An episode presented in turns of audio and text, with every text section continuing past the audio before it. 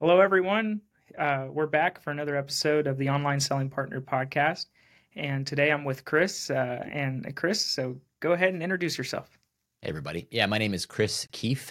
I am what I jokingly refer to myself as a recovering corporate guy. I came from the world of corporate, small to medium-sized manufacturers. I live in the Northeast. I live in New Hampshire. And small, medium-sized manufacturers that were building mostly tech stuff. So I was first a director of sales guy, then director of sales, then tapped to be the next vice president. I realized the international travel, I was in Southeast Asia a lot, China a lot, setting up sales and service offices. That got tiring, started a family. I didn't want to travel as much, stayed in the States, started traveling around the States still, realized travel overall was tough. And then corporate life was tough. So I said, nope, I'm done. So I'm going to jump into something else. And I understood manufacturing. I understood people bought stuff and sold stuff. E-commerce made sense. And I jumped into the world of Amazon and sold on Amazon starting in 2012. So not a complete OG, but I've been around the block. So I know a bit about it. I first started with private label and then moved in the world of Vendor Central. So I've got a pretty dang good cross-section of private label to 1P, 3P, did a lot of wholesale selling as well as teaching people how to sell on Amazon, because I lived in the world of leaving your 9-to-5 side hustle, turn it into a big business, and I've done that. And now I run an agency where I help people in the 1P space, 3P space on Amazon, and things with unauthorized sellers and intellectual property and all those kind of things, and wanted to talk to you today about some of those things, and hopefully we can share some value with your community. Thank you so much, Chris. And I'm excited about this interview. So you have a ton of experience. I started in 2015, so I'm like been around a newbie, man. Like compared to Chris and some of these guys I've had on this pod. One of my first guests on episode 1, he started in 2008. So yeah, there you go. That's an OG right there. That's awesome. Yeah, so it was pretty cool, but yeah. I would say let's dive right in and let's start talking shop. I think you have such a wide breadth of experience, so it might be a little hard to say, hey, we could rabbit hole so many subjects. Yeah, no doubt. But this podcast really is for brands and for brands that are on Vendor Central. So I know a little bit of, at the beginning of the pod we were talking a little bit about Vendor Central and kind of the future of Vendor Central. So I know this is the beginning of the pod, but let's talk a little bit about what you're thinking, what your predictions are on the future of Vendor Central versus Seller Central and what you've seen since 2012 to 2023. Sure. Easier to start from the beginning. Yeah. You had mentioned it right before the podcast that Vendor Central, I think, used to be smaller brands. They were testing mm-hmm. out what that model was going to look like, right? Buying direct from a vendor. So we were a young private label brand. At the time, we were only doing about 1.1, 1.2 million. They sent out an invite. It was invitation only. They sent the invite out to us. Yeah. I don't think that stuff happens so much anymore, in that it typically is more established, bigger brands. I'm not really familiar with smaller brands, but they tend to be more bigger established brands in the Vendor Central space. Yeah. Predictions. What I think there's been rumors for years that like Vendor Central's going away. And I don't think that's it's semantics, I guess, but I don't think Vendor Central proper is going away. But I do believe there's going to be more of a homogenized approach, because Amazon, I was fascinated when I was first with Vendor Central, how siloed the two business units were. Amazon's famous for their siloing, right? I mean, I think if you read the book, the original story was very funny why that happened. I think there was an adult product that kind of got sent an email out to a number of customers that didn't like that. So one of the early things Jeff Bezos said is we're gonna silo this stuff where we're very separate. Smart to do it in some regards, others not so much, because I was fascinated with the Vendor Central side, how little data was shared across the cubicles, across the wall. Yeah. When I see the Seller Central data for the years that I was selling, and then it goes to Vendor Central, and I'm saying, look at the pricing, look at our sales, look at the reviews. Like, why are you dropping the price so much? And they just weren't paying attention. And their answer was, well, we don't talk to those guys. I'm like, you have all the data in the world. What do you mean you don't talk to each other? So they were really, really independent units. And I found that disturbing and frustrating. So I think the future is they want to homogenize those where some of that data gets shared back and forth. I don't think Vendor Central goes away. I've talked to some folks at Amazon, some former Amazon people. I think it's just going to be a little bit more of sharing the resources and making it more homogenized with the data, I think, because you see the two different parties. You get different data from Seller Central than you do Vendor Central, and I think they're trying to get that more mashed up together is the vibe that I get. You know, I wish I could remember the exact numbers, but I was just talking to an Amazonian the other day that his job, he was in finance, and his job was to get reimbursements from sellers, and starting like 8 years ago. So it was a little while ago. It was probably around that 2015-16 area, and he was in charges. You know, his job was to see how much money were they giving to reimbursements on sellers, and how can Amazon avoid giving more money. And he was surprised at, even in 2015, like the amount of Amazonians in Seattle that focused on Seller Central was like 3,000, and the amount that focused on Vendor Central was like 50,000. That crazy. Yeah. And I mean, so, and at the time, Seller Central, Vendor Central was about 50-50 as far as revenue wise. But Amazon went through a massive reorg in the last 8 years where they said, hey, wait a second, we are really off balance here. Yep. And now the Seller Central is due to more revenue than the Vendor Central side. So what we're seeing a lot is Vendor Central continuing to cut off or lessen their service for smaller revenue brands. And I'm saying smaller, anything sub 5 million. Yep. And on Amazon, and really, you know, just only give vendor managers and service to people doing, you know, 50 million, 100 million, stuff like that. Yeah, Bezos in his, I referenced it a lot when it first came out, 2019 quarterly, it was either annual wrap up or it was the Q2 wrap up, but Bezos had said it was a great headline. 3P sellers are kicking our 1P butt. You know, third-party sellers are kicking our first-party butt. And that was sort of that. It felt like that aha moment by Amazon where they went, "Holy smokes!" I mean, Vendor Central, okay, we understand it. That's more of the traditional buy wholesale, sell retail model. And they realized the cash cow is all these people that are, you know, well, last quarter's pay-per-click revenue, if that's any indication, was up 22%. Right? That they're kind of leaning more towards that Google model where it's like advertising is a cash cow.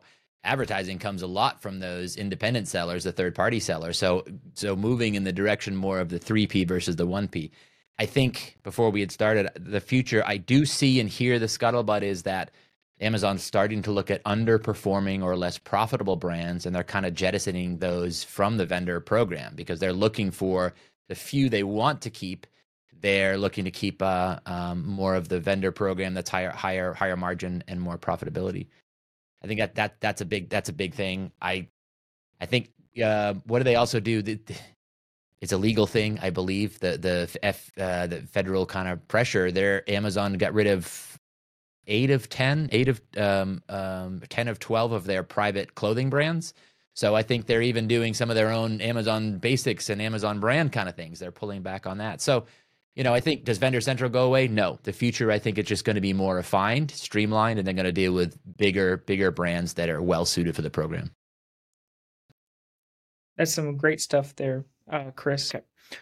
All right. So great predictions, Chris. And I love where your head's at with this stuff because I think it's important for brands to know what is the future. So let's talk a little bit about, I know you have a lot of experience with Seller Central and Vendor Central. So I see brands thinking, should I do a hybrid approach? What is it like on the Seller Central side versus the Vendor Central side? So let's talk a little bit about that. Yeah, I think that's a great question. I don't think Vendor Central is a panacea. It's not a one-size-fits-all and a solution for everybody.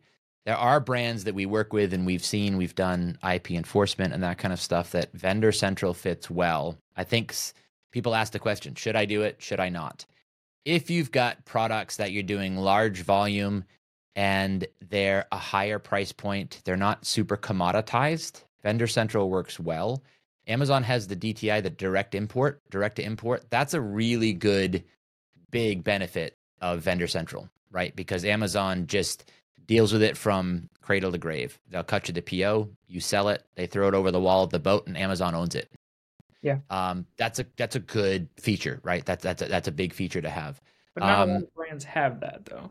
Right. Fair. Exactly right. So brands that need that, we deal with. Well, kayaks. I won't deal with a specific brand, but big, bulky, roto molded products. That's a big product to move around. Great idea to let someone else deal with the import and customs and that kind of stuff. So you're right. Not everybody has that. The assumption, unfortunately, is Amazon's difficult. Vendor Central comes in. Hey, here's an invite. Awesome. What people don't know is you still got to spend the marketing. Amazon doesn't market for you. You've got to spend the dollars on the marketing side.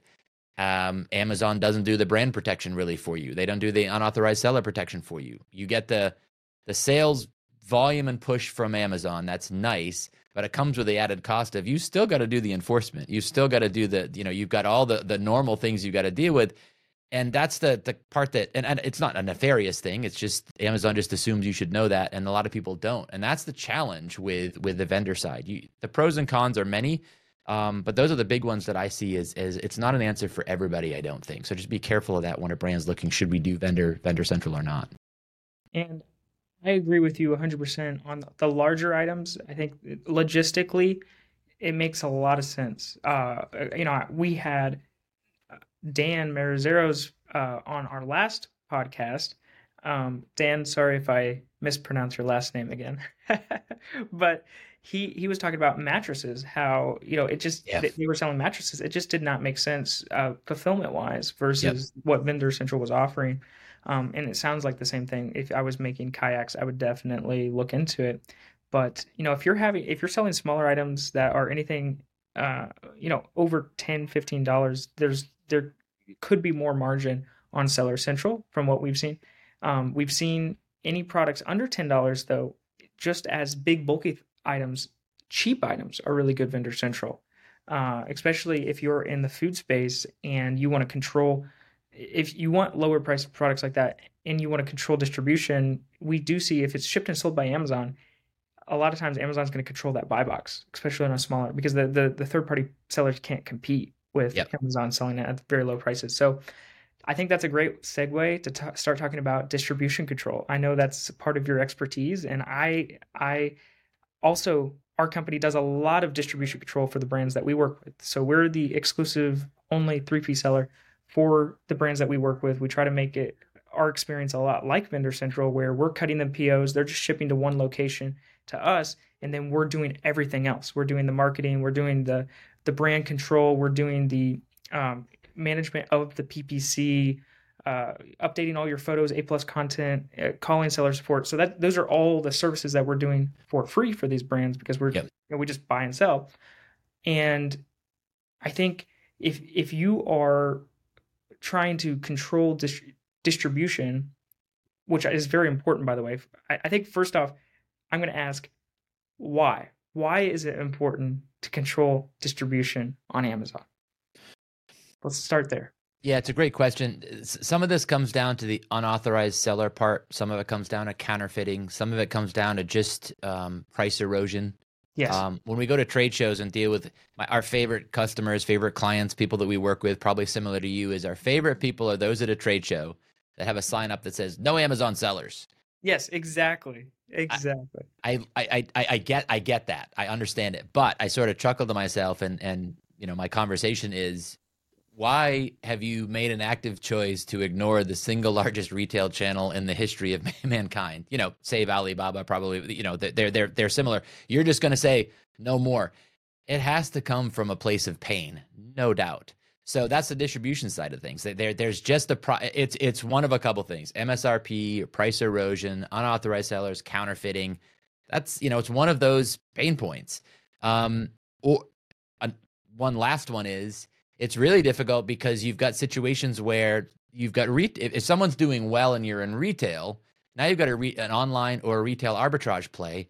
Amazon makes it too easy to let that happen. Unless you really control that channel fully, it's very difficult for you to maintain all the things you want for your margins and IP protection. So managing that distribution channel is super key. And I love your model. We do similar stuff. That I think is the challenge for many brands. And I see that's the direction that the business is moving in. I think brands are going to have to say, hey, man, I back in the day, manufacturers manufactured, distributors distributed, retailers retailed. That's it, man. It was simple, right? That's just the way that goes. Now you get more and more manufacturers just because of shrinking margin, international pressures, the world is flattening. You've got the situation where manufacturers are having to go direct. Okay, they go direct, but just sell online. What does just sell online mean? Walmart's a different animal, that Amazon's a different animal, that Target and Bed Bath, now Overstock.com. These are all individual business units that require almost a team of people to do that. So just selling direct, so your distribution becomes, each of them is a massive project in and of itself. So I think you really need to find the people or the agencies that can handle that channel for you. Assuming Amazon's going to do it in the vendor program sometimes, but most of the time people are finding, they're not, quite the answer we thought they were. Let me find another expert to help out with that. So I see that the direction they're going. You're in a smart space. Yeah, and as you are too, Chris. And I think that one important reason why, I think just simplifying why it's important to control the buy box is you cannot advertise on Amazon without controlling the buy box. Yep. Your competitors that are controlling the buy box, they are taking market share from you because they're advertising on the spots that you need to be advertising on. Yeah, that's just one thing. I mean, let alone price erosion, people selling counterfeit products, unauthorized resellers, breaking your map. All of those things cause pain. And you can't even control what's going on unless you have the buy box. If that's through a partner, a third-party partner, through your own account, through your Vendor Central account, whatever. It's like you must control your D2C distribution on Amazon through whatever avenue that is. You can't just let rogue random people do that for you because they're not going to have your brand's best interest in mind. And I can tell you because I started off as a wholesaler just like you did, and all I wanted to do was flip boxes. I wanted to buy something for $1 and sell it for $2, which is great. I made money. But I'm not thinking about the brand. I'm not thinking about what their images look like. I don't even know how the thing works. I don't even what that I'm selling. Like I'm not a user of the product. It's so there's no equity, brand value that I'm bringing. I'm just an arbitrage seller. I'm just selling it for $1. I get that idea. You're exactly right. I get that idea. If you're just throwing it on a shelf at Target, look, that's, people are strolling up and down. The merchandising is what it is. Fine. And I know there's science there. I don't mean to poo-poo retailers, but on the Amazon space, there's so much more that can be and needs to be done that people just assume kind of happens. And you're exactly right. If you've got a SKU and you have 10 sellers selling that SKU, have you optimized your click-through rate? Do you know what your click-through rate is? Are you killing it with? Are you doing PicFu and you doing A/B testing on all of your images? How's your enhanced brand content? Are you using displayed ads? Are you just using sponsored ads? Are you using video? All of those are things that you cannot take advantage of if you're just simply selling through distributors and you don't own that channel. You've got to own that channel. Yeah. And do you know what your real Amazon market share is? Yeah. Right. I mean, in your subcategory, how much of the revenue are you actually controlling? When we go talk to a brand and say, hey, you're actually only 1% of your market on Amazon, and some Chinese company that you've never heard of is 40%. Yep.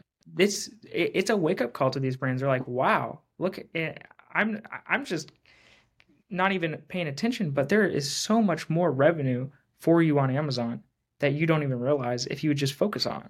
Yep. Agreed. And you do lose that when you don't own the channel and you just kind of, it sometimes is appealing. Hey, just sell it. We sell a whole bunch of stuff. We don't really care if it goes to Amazon. Great. We made their money because they got their PO on the front end. They made their dollars. Whatever happens to it, happens to it. Man, that's a sad story to me because you lose so much. Like all the reasons you just said, you lose so much of the control and all of the levers that you can pull nowadays with the pricing pressure, international pressures. You've got to take advantage of that, and you can't when you've just got a sales channel that's gone rogue. All right, so talking more about distribution control, let's get into the weeds a little bit. So how can a brand do distribution control? So here's the objections I hear all the time. I don't want to upset my distributors' relationships that I have, right? If, I'm doing $50 million in revenue every year with this distributor, if I call them and say, you can't sell to these 5 Amazon sellers, they're just going to cut me off, and it's going to be bad for my relationship. What's your thoughts, Chris? Yeah, there's the rub. I think the concern is exactly that. Hey, I've got a big brick and mortar, if you will, distributor. Yeah. Nuancing that, the idea is I'm losing the sales completely. You're not. If you go through the single source, almost unequivocally, are you going to be able to purchase more from the brand? Let them have, in my opinion, let them have the other channels. That's fine. Continue. If you're selling to brick and mortar and you're great in other retailers, no problem. That's fantastic. But cleaning up the Amazon space ends up being better for the distributor later on because it's just a cleaner environment. You can increase the pricing. Margins are better for everybody. And the proverbial rising tide lifts all boats kind of thing. It's smarter for the brand to get some level of exclusivity there and take it over for the Amazon space, because that will increase margins and pricing and just better control in all the other places. That's shown time and time and time again. You're going to help your brick and mortars. Yep. By controlling who sells online. Yep. You're going to, I mean, it's just how it is. And I mean, that's exactly right. We see it all the time. You see the race to the bottom. You get 10 wholesalers on there, and naturally you've got repricing. There's repricing software out there. I'm going to sell it for $19.99. I'm going to sell it for $19.98. I'm going to sell it for $19.95. I'm going to sell it for $19. That race to zero is just, it's frustrating. And now your retailers, your brick and mortar, are saying, what's going on, dude? That's more frustrating to them. If you have exclusivity and a managed distribution on Amazon, what happens? The overall lift is now you can control MSRP, and your brick and mortars are like, this is much better. So someone's not going to be coming in or looking on their phone, standing in the store going, I can get it much cheaper at Amazon. I'm just going to go buy it on Amazon. No, right. Increase the price a little bit on Amazon. If you've got a good MAP pricing with a sole source distributor, say, no, I got to keep it at $20. Great.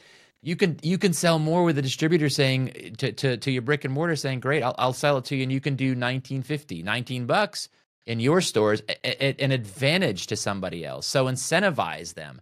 So there are much better advantages if you do things correctly with managing that distribution chain on Amazon. Not only that, you can use Amazon as a customer acquisition channel to your brick and mortars. And, you know, with content pieces that talk about you're available at XYZ brick and mortar, you can have advertisements inside your product inserts that talk about going into brick and mortar or going to the DZC site. There's not a lot of people that think of Amazon as a customer acquisition channel, and it is a very strong customer acquisition channel. Fantastic point. 60% of customers, when they're searching for a product online, will start their search on Amazon. Google, there's a quote out there with one of the VPs at Google that said that Amazon is their next biggest competitor in search. Yep. You know, and it's so true. I mean, the customer might end their purchase in a retail store. They might end their purchase at the D2C site, but they're going to check Amazon to see how your reviews are, see, you know, what your content looks like. So at least making it look nice is imperative. Yep. With that, you bring up a great point. We work with Pure Wine. It's a fantastic technology, lots of patents. The company removes sulfites and histamines out of wine. It's a wine wand. They use Amazon very well, but they're struggling with unauthorized sellers. They struggle with patent enforcement, but their D2C site does about 5x AOV. Their average order value and customer is 5x on the D2C site. So that's exactly what we talked about, is let's get that exclusive agreement where let us run the craziness that's going on in the Amazon space. And then much like you buy it wholesale, great, that's fantastic. Now let's go over to the Amazon side and handle that while your site is killing the game. You have great customers. You have great customer attention. You've got their emails. Now you can really build your DTC brand and let, you know, Amazon do its thing. Be profitable. Be sensible about it. Make sure there's no retail arbitrage, online arbitrage going on. You can build a really massive brand over there. And I don't think that gets talked about enough. And that's a really great point, assuming that Amazon's the end all be all. Hey, it doesn't have to be a loss leader. It can be a great way to generate clients with the correct product inserts, all within TOS and terms of service compliant and everything, but get them over to your D2C site and then, you know, build your brand there, build your brand loyalty on that side. It's a good point. And not a lot of brands are doing it. And the brands that are doing it are crushing it. You know, Agreed. I've seen them actually do the loss leader thing where they're selling something. They're not making any money on it. It's a $5.99 product, but they're getting a customer and they get that customer information and they can sell them on a $500 product later. Yep. So anyway, this is all great stuff. So Chris, let's talk more about ways to control your unauthorized sellers and some ways that you guys help brands control their unauthorized sellers. When I was a wholesaler, I dealt with this quite often, and I was like you, frustrated because I would get angry when people wouldn't let. I was brand gated or something like that. I get it. I understand that. So from the brand's perspective, hey man, no, you can't sell this. And I thought, what's the big deal? The big deal is all the things we just talked about, price erosion, and I didn't really understand the issues of counterfeiting, how huge a deal that is. I mean, you remember it got so bad for companies like Birkenstock. They're back on Amazon, but they were so frustrated. They said, we're done, man. They had to pull off the platform because so much stuff was going on there. So of course they're going to brand gate. Of course they're going to, they don't want people reselling their products. So I didn't like that. From the wholesale side, I'm like, that stinks. Why are they doing that? Now I get it, being a little bit more on the other side. So what can brands do? What should brands do? There's a lot of talk about the first sale doctrine. I mean, a lot of case law around that saying, hey, there is a fundamental right in the world of the US and retail sales. If you buy a product from wherever you buy it, as long as it's unadulterated, original packaging, you've done no changes, you're allowed to sell that wherever you want, whatever channel you want, whatever price you want. Okay, I get that. There is mounting case law that's changing where people are saying, no, that's not necessarily the case just because you buy it somewhere. And this is all a function of e-commerce and having to kind of change those rules and what's going on there. So we had talked about it before. Otterbox, they had a big case that now there are methods in place by which you can make adjustments to your website. You can make adjustments to your product and the claims and things that go along with it that allow you to prove anything if it's not purchased, if you're not an authorized reseller and you don't meet the certain requirements, you are no longer allowed to sell that on the platform, on other platforms. So you can remove unauthorized sellers, or if you are a brand, sometimes people are told that they can't. Lawyers like to tell people all the time, no, you can't do that because of the first sale doctrine or whatever. There are ways to do it correctly, above board, legally, within terms of service. So there are ways to do that. So unauthorized sellers are a big problem. You have to make some adjustments to the website. Amazon does also help with, they did it for counterfeiting, but I like the program and I think it suits some brands well, the transparency program. There's ways to say, look, you got to implement transparency where that proves that the sales are from authorized sellers. You put a transparent code on your product. And as soon as you try to sell it, send it into FBA, if you bought it at Costco or TJ Maxx or whatever, Amazon says, great, what's the transparency codes? I don't have any. You're not allowed to send the stuff in, so you can't sell it on Amazon. So those are methods to use to make sure that you can clean up your brand and not have unauthorized sellers. And we have to deal with all of those things all the time. You know, helping brands craft their messaging to the unauthorized sellers, and craft their messaging to their distribution channels. Yep. Basically, saying like, now we're setting these things in place where it is, you know, a change of material or whatever the correct terminologies are, and we have lawyers that do that. But also, I don't know if you do this or not, but like we actually contact on the behalf of the brand the unauthorized resellers, making them aware, and we have a very high, probably a 80% success rate on getting the unauthorized sellers to give us invoices on where they're getting their product. Because if you could find where they're getting the product, then you can figure out how to shut them down.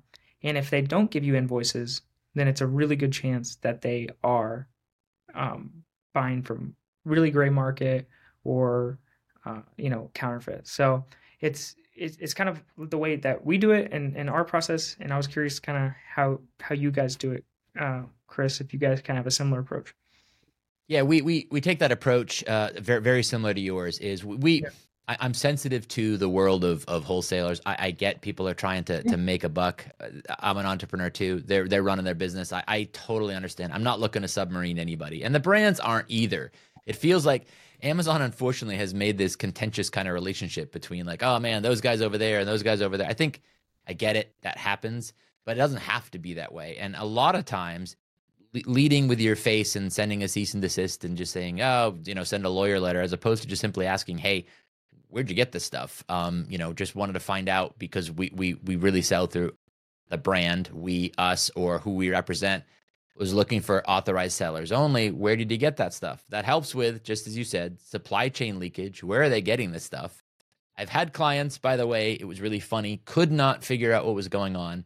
They had this old legacy coupon on their D2C site that they totally forgot about, that sellers were just using over and over and over and getting stuff really inexpensively on a one-time deal back in the day. They just didn't see it. So then they flip it over on Amazon. And I'm like, dude, that solves like you don't really have an unauthorized seller problem. You've got we forgot to shut a coupon off problem. Anyways, that helped get rid of that. But reaching out to people and through exactly what you just said, asking that question, someone's like, well, I got it. What are you talking about? I got it from you guys. Oh no. So that was a good way to source it. So I don't want that to be contentious. We ask that question and simply say, hey, look, man. And a lot of sellers know that. They're like, I get that. We want to clean up the landscape. They want to protect their price erosion. And most people say, I get it. Can I just sell through the stuff and be done with it? Yeah, man, totally fine. And so change language on the website, ask the people not to do that kind of stuff. Yeah, you'll get the occasional person that really digs their heels in and says no and really want to fight that. Then the brand can make a choice. Do we really, really lean into that person? And there are methods to do so, but we try to, the old more flies with honey than vinegar kind of thing. Just be nice about it first and get rid of the sellers and just kind of clean up the landscape a little bit.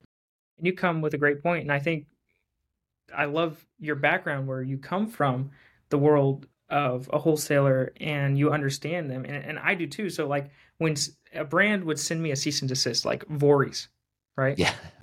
Those folks. Garbage, right? I mean, I just whatever, just throw it in garbage because what are they going to do, right? Are they going to sue me? Like I'm like, I remember back in the day, I was like, I had like 20 units of some skull candy and they sent me cease and desist. I'm like, you think I'm just going to sell through these, but the cease and desist are nice because it made me realize, okay, well, I don't maybe want to pursue this brand. But if a brand sends me a letter and says, hey, we want to see if you're counterfeit or not, because we are suspecting you to be counterfeit. We really want to know what's going on. And if you are an authorized seller, we will work with you. Like you said, I love that honey versus the vinegar. It works because they realize, oh wow, you understand what's going on. And then a lot of times we offer the resellers to buy back the inventory with the brand and say like, hey, we don't want to put you in a bad spot. Well, if it's good inventory, it's our fault. We sold it to you. We'll buy it back. Send us your invoice, how much you pay for it, and then it doesn't always work out, but we have done that in the past. That's smart. So, but anyway, we're all trying to solve a problem that Amazon has caused. Amazon has caused this, but we're here to say, hey, this is not working. The good news is Amazon is giving more preferences to brands, in my opinion. I'm seeing on the Seller Central side, we're actually getting even more brand tools than on the Vendor Central side now, and I would say the last 2 or 3 years. Agreed. More brand analytics. I can look at more data, more deeper demographics data, more search data. I can say exactly how many people searched a certain search, whatever the search term is, and how many people converted on my ASIN. I mean, we have nitty gritty sales data or not only sales data, but demographics data and brand analytics data. And tools for advertising that are getting more and more for brands on the Seller Central side. With the brand referral bonus now, we can send our affiliate traffic to Amazon, and Amazon's giving us a 10% kickback. Yep. So all these things that I don't think that's available on Vendor Central. You know, no, that's a great point. You've got UGC, user-generated content. You've got Google starting to go, we're kind of getting our butt kicked. There's some really good tools and companies out there, Amped being one of them, that'll send Google traffic over to Amazon, referral bonuses, you said. That's so much more control for your brand. And the Seller Central side has gotten more and more of exactly that. It's again, if you're a nationally recognized huge brand where people are coming with very specific buying intention, I want to buy this branded product, Vendor Central's great. And back to the point of importing and those kind of things, fantastic. If you're a brand slugging it out, trying to figure stuff out, I don't know, man. I think Seller Central really is the direction to go, is more control. Yeah. So, Chris, I want you to tell me one of the biggest success stories in your business that you've worked with a brand and seen some incredible success. That's great. Good question. Thanks for letting me beat my chest a little bit. I want to hear it, man. I love it. I'm not going to follow up with my best story. I'll just listen to yours. Hey, man, your operation. You can do whatever you want. But yeah, I'd love to hear that too. But I think from two big ones, if you'll indulge me, just the first one being intellectual property, and it relates to 1P versus 3P. They are through Vendor Central. I don't want to share the brand just because of for respect them and non-competes and that kind of stuff, but NDAs. You want me to pitch them? That's really... You can try, but we're that good. They wouldn't take your call. This is an interesting one. They're 1P. And they have a Loctite solid utility patent, and their attorneys had told them, numerous people told them, they tried in the past, we can't enforce that patent. And it's a kind of commoditized product at a $12 or $13 price point. Okay. We've taken down to date 546 unauthorized sellers. Through Amazon Brand Registry? Yep. Wow. Quite successful. Huge. And that gives them great lift. And what that did is, that's the 1P, 3P thing, man. They're Vendor Central. So, and that, with that downward pressure and that effort of trying to enforce that, what happened? They ended up, when they first launched the product in the space 4 years ago, they pretty much, for organic top 20 keywords, they're pretty much they owned it.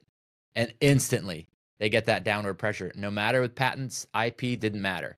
And what happened was, after all these listings got created, they started to consolidate more and more and more, where they basically had their one parent listing and they had, I think it was 18 or 20 different children. Some of them just totally different products. That's the only thing they knew to do. Amazon, once again, Vendor Central's like, hey, what are you going to do? They didn't care. They're making money on every single transaction, competitors or otherwise. So they just threw their hands in the air. By enforcing that through Brand Registry and getting that to work, we got rid of all those sellers, and then they're able to break out those ASINs again to create that digital moat. Now they own more real estate again. They can break out the listings where the organic search terms is not just that one parent with all the children, the logical fallacy of humans, too many choices.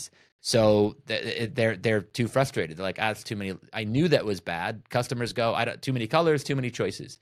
You've got to break those listings out. So by doing so, they allowed them to make those multiple listings. Again, they own more digital space. Now they have a moat around it, and then they're back in business and doing really, really well. That's probably our biggest success by far. And what was, if you had to guess, your revenue growth from doing that? We have pretty good guess, pretty good metrics. They were losing top line revenue. It's a little bit of a seasonal product. Top line revenue in peak summer months, they were losing about $1 million a month to competitors. They were, it's not a 1-to-1, but they had of the sellers that were selling knockoffs to their product, about 1.1 million in those every single month that they were losing out on or going somewhere else. So looking at the numbers, their lift this year was about almost 2x in the business compared to what they were doing prior before employing us. Humongous lift, and a lot of it is, of course, again, just get rid of those competitors. That's really big. But getting rid of the competitors, but back to leveraging Amazon the way it should be leveraged. Let us have more organic keywords. Let us do more of the enhanced brand content, the video ads, display ads. Those competitors, you aren't fighting.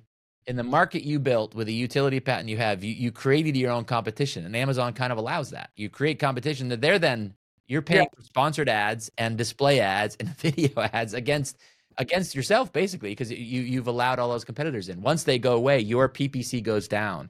Your overall cost per click, AOV, tacos, all those ACoS, all of them go down because you're not competing against this flood of people. It's just you and a few other similar products, but not infringing products. So big win. I'd say almost doubled up this year. We're going to recap again. We're almost done. We're going into Q4, so we're going to recap because the big summer months is their big business. So we'll recap that and get the final post-mortem on that. But a really big win, I think. And you said you had one more. Yeah, I do like the pure wine side of the house is a big one. That's more the unauthorized seller, and just solving that problem for them and being able to get rid of the unauthorized sellers. They did big pushes through Costco and some big box stores, and being able to do just what you said. They like, well, can't do anything. They have every right to buy it and sell it. No, implementing the transparency program and getting that in place where, hey, they now control the channel and they can handle the display ads and all the things that work the way they should. Yes. Similar thing. That lift for them at much smaller brand, much smaller revenue overall, but now they can control the space. And they're in the world of brand building now. They've got a great product. They've been all over the place. They've been on Good Morning America and Today Show. I mean, but theirs is a market awareness and a market education. And they're not in the phase where they can spend lots of money willy-nilly. They've got to control that channel really, really tightly. So they've got to be super careful of exactly that, knockoffs and that kind of thing. So make an exclusive agreement, find someone that can help manage that, just like you're doing. Find a way to get with somebody that knows how to navigate those waters with you and for you. They have your best interest in mind, or in your case, ours similar. We put the money where the mouth is. We'll buy it from you. Like, God love, I love your model. There's so many agencies out there that are pay us 10 grand and we'll totally do some stuff. Okay. And they don't. And they're like, well, that stinks. Amazon's hard. Anyways, they're on the next customer. People ask us all the time. I'm sure they ask you, yeah, that sounds really good, but how much is it going to cost us? We'll pay you to do it. Like, what are you talking about? Yeah, we'll buy it. We'll put our money where our mouth is, sell that stuff. I see that as, I mean, you're kind of betting your company on it, similar to us. I see that as a direction that's going on Amazon. I think you have to. I think gone are the days where, when I started in 2012, when you started in 2015, is that what you said? Yep. I think the landscape is changing enough that you need experts in the space that can kind of hold your hand and are willing to jump in the fight with you and not just saying pay me and I'll totally run the business for you. I think those days are gone. I'm going to dig a little bit in. I know we're a little bit over time here. It's all right. But I want to dig a little bit into your business model, like compared to our business model. So I know we have not talked about this yet. So I think this would be interesting. So because I'm always here to learn. I kind of explained my business model a little bit earlier on, where we don't charge anything. It's just buy and sell. But it sounds like you do a little bit of a more than just buying and selling. Or tell me a little bit more about your business model and your pricing. Yeah, we do have the agency model where intellectual property enforcement, unauthorized sellers, that's very, very hard to do. So the AMZ Watchdog side of the house is exactly that. It's an agency style, pay us dollars, we'll help enforce that. We'll take the unauthorized sellers down. We'll do the brand enforcement through brand registry. How much is it? Really... Great question. Really depends on the number of SKUs, right? So it really depends on the number of unauthorized sellers and how broad-based of a problem it is. Typically, it's in the few thousand bucks for utility patent enforcement, depending on the number of, with a brand that's got 540, that's a different conversation. That's multiple thousands of dollars per month, and it's a whack-a-mole game, right? Because when you take some of the sellers down, you create a vacuum. Great tools like Helium 10 are out there, right? And they're immediately going to say, find me high volume, low competition products. Problem is, when we take 100 people down, now you've got less competition, high volume, people going, great. You're going to get people going in there, go to Alibaba, take the thing and go sell it. So that's the problem. That's why it's a typically 6 or 12-month agreement. Usually it's in a few thousand dollars per month to help affect that. But to the point earlier, you're talking about a lift of hundreds of thousands of dollars per month, potentially. That it's kind of a no-brainer what our fees are. It's pretty easy math. You're losing this. It's very clear. These are the number of sellers. Yes. You're losing this much top line revenue. You want to get that under control. Here's what we do for you. And typically always we're far cheaper than lawyers. God love them. Go ahead. No, I was just thinking the difference, like we do, I believe what you do in that, but we don't charge anything for it. Excellent. Now, we're just doing 100%. I mean, we're doing all transparency program implementations. We're doing the lawyers, the cease and desists, all the distribution control. And right now with all of our partners that are signed with us that are willing to play ball and do, work with us, we're at 100% success rate, I believe, as far as what we're doing. And it took a lot of work. And something like it doesn't take overnight. I mean, like you said, it's going to take 6 to 12 months. It's going to... And so now that you're telling me that you're charging for this, I'm wondering if I should change and charge for this. I mean, the reason we do that is not everybody. I mean, I love your pitch. So the flip side of that is, we do very much what you do as well. And we ultimately like to, when brands kind of throw their hands up and say, man, you're doing a great job. Can you just kind of take that over? Yeah, we do that as well. But part of it is not everybody needs to do that or wants to do that, or they've got such a complex distribution network themselves. They just say, look, please get rid of these guys. And the amount of time and effort and money to get that done. It front end is a lot. So we do. And I mean, heck, start charging for it. So for some brands, they just don't have they're not looking for a big partner. They're like, look, we're all set. We've got that locked down. We don't want that right now. We just really need the help of what's happening. So that's the agency side of the house. And very similar to you, though, we definitely, there are brands that say, I can't do it. We can't do it anymore, man. We're overwhelmed. It's too much. And then we do similar to you, like, okay, we'll buy it, and we'll straight up buy it at the wholesale, and then we'll sell it. I love what you're doing. I love your willingness to have me in the podcast. I can say, again, unequivocally, there is so much business out there, and there's so much help needed. Yeah. I don't think either one of us could grab enough customers fast enough to it's a necessary thing, and Amazon's kind of created that. And I love sharing this kind of information, and I think we're far better together than we are apart, because we're not in competition nearly as much as with each other as much as these brands are fighting downward pressure of unauthorized sellers, international sellers, all that kind of stuff. Let's spread this information and make people aware, and get people to go, oh, I didn't even know that was a possibility. They told me you couldn't do that. That's what I'm here. That's what I'm all about. I'm glad you've got a similar model, and we're fighting the same fight. I agree, Chris. And to talk about the massive amount of opportunity of brands out there, there in our calculations, there's around 200,000 brands that are doing that need a service like us. We, in the next 3 years, are only going to be able to service 50 of them. Yeah, exactly. 50 of them, right? Yep.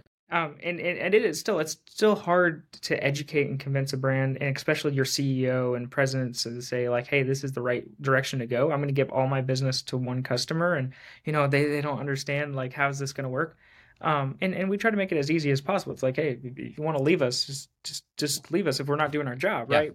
But at least give us a try, But I think that there's so much out there, and especially I recommend trying to work with a company that is, category specific to you. So I'd be like, I don't know anything about the beauty category. I don't mess with the beauty category. I don't. Great point. And there's a lot of nuances to that because of all the different certifications you have to have and all, blah, blah, blah, blah, blah. And, I was talking to another guy on the podcast. He kind of does what we do. He's a lot smaller, but, he's doing tools and automotive. And like, I don't do anything in automotive. I mean, maybe we'll branch into it one day, but, most of our success has been through sports and outdoors, toys and games, and grocery, which... Still, I'm like not really looking to expand my grocery business. I stay away. Yeah, we stay away from that. Good for you. Expiration dates and food and shipping, chocolate and that kind of stuff. I don't want to deal with it. It is tough. But there's just a lot of business out there. So if I can help you and constantly to spread the message and to know, hey, you need to control your distribution. You need to come up with a strategy. I think a lot of companies just don't have a good strategy at the end of the day. They're you're exactly right, and it's great to share these stories. We're going to have to move in a direction of specialization. That's just a fact. For one person, I feel bad for brands that say, no, we've got an Amazon person. I want to cuddle that poor Amazon person on staff and say, your life is probably hell, because the downward pressure you've got from increase sales, get rid of the competitors. They're one person with 8 or 9 hours a day working, for their salary. I know how hard this game is. And in the world of so much information in one particular space, I can't fathom one person trying to worry about solving all of those problems. You really are going to have to get specialized. Work with someone that eats, sleeps, and breathes it. This is all that I've done. My business partner, Chris, another Chris, and I combined have almost 30 years just in e-commerce, and combined over 20 years in just the Amazon space. Nice. Someone that's an Amazon expert, that's one person on staff for $100 million company or a couple people. I don't take anything away from them. I'm sure they're fantastic at their job, but you've got a staff. We've got a staff. We've got a legal team that we work with that eats, sleeps, and breathes Amazon as well. This is not just I called our lawyers. Those poor lawyers are like, I don't know how to navigate those waters. You need specialization. You need a deep dive on every aspect of this thing. Our PPC and sponsored ads experts handle that kind of thing. We don't handle that in-house because that's so specialized. There are people that their entire multi-million-dollar business is nothing but that tiny sliver of how to optimize sponsored ads on Amazon. That's how specialized this world is getting. So these poor brands that are like, I'll go do some ads, like, good luck. Call us in a couple months when it doesn't work out. I'm talking about specialization. There was an agency I know of that all they do is remove negative reviews, TOS compliant, and they're making millions of dollars. Yeah. And all they're doing, they're submitting cases to Amazon to remove negative reviews. That's all they do. That's a great story. Or Katita, they're doing nothing. Aren't they? They're mostly just Amazon reimbursements for when Amazon doesn't reimburse for lost shipments, overages, that kind of stuff. So you want to talk about nuanced and subtle. There are so many individual verticals and markets that you can get involved in. It's hard for brands. Work with a brand that specializes in exactly that. We eat, sleep, breathe the Amazon model. That's it. You do as well. We want to grow with a brand. We'd rather specialize in that. And I like your model, similar to ours. We'll put our money where our mouth is. It's our money on the line. It's our capital. And trust me, we don't want to lose money. That's we can't. We cannot succeed unless the brand succeeds. So again, I see that as the direction that it's going. We're betting the company on it. And so far, great success. Sounds like you're killing the game as well. So if we can just spread the message, get more people that have thrown their hands up and said, I can't do it anymore. There is a solution. There is an answer. Call your team. That's the way to do it for sure. There is a lifeline out there. That's right. So Chris, do you specialize in any categories? We don't specialize in categories per se, but there are categories we don't go into. Grocery, not a big thing that we deal with. I mean, so to refine it, yeah, we do specialize. Really, consumer goods like home, kitchen, dining, and outdoor sports. That's pretty much where we like to stay. Again, that's kind of the world I came from. I don't like cosmetics, beauty, supplements, electronics, high return stuff that I just don't understand. So we stay more in the consumer front end kind of stuff that's a little bit more commoditized, ubiquitous kind of products, but I like that because it's a little bit more challenging because you've got a situation there. Unfortunately, they're pretty easy to get. But within those spaces, there are brands that have good patents and good IP and good stuff that's behind them. And I stand by the fact, and I think you're taking a little bit of an angle. We haven't really talked about this, but I firmly believe that in order to succeed on Amazon, you really have to have something that you can defend. It's very, very hard to get something that isn't going to be knocked off virtually instantly for less money, and you're going to have a hard time competing. And I applaud people on LinkedIn saying, build a brand. I get that, man. But the idea of like, just go build a brand, that is so hard to do.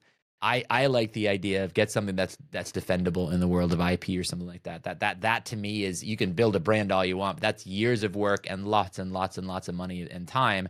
I'd rather take a product that's got good sales, but it's getting beat up in the marketplace, and help them navigate, get rid of counterfeits, get rid of people that are unauthorized sellers, optimize that channel for them. then go about, you know, building your brand. Get the dollars in the door first. I love it. Chris, I've had a lot of fun talking to you. Went way over time, but it's been a lot of fun.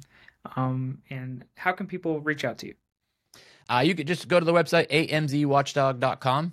Again, my name's Chris Keefe, Chris Keefe at amzwatchdog.com. If you're looking for any help, advice, really appreciate the time. It's been wonderful to talk to you. Isaiah's fun to see on LinkedIn. I know you've got a great business. You're growing. We're in a similar world, similar spaces, verticals, and hopefully we see it at some shows and sharing the licking our wounds in the Amazon space for sure. Because man, it sure ain't easy. But really appreciate the time and hopefully you got some value for your community and that kind of stuff. And if you have any help, certainly reach out to Isaiah and his team. But if doesn't work out with him or if he says he's too full, reach out to us.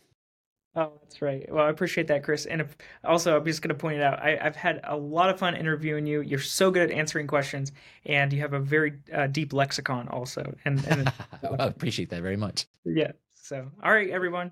We'll see you next time. Thanks.